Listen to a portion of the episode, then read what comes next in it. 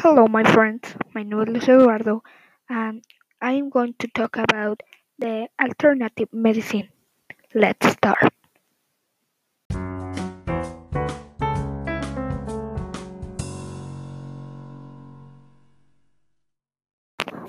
Okay, the alternative medicines refer to low or no risk treatments that are used instead of conventional ones.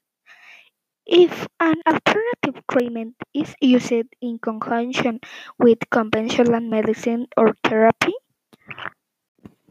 in general, is five categories of complementary or alternative medicine. Some of these alternative medicine that I found on the internet are the following: Ayurveda, homeopathy, naturopathy, and traditional Chinese medicine. Alright, my friend, that is all for today. Tomorrow I will be talking about another type of alternative medicines. See you later.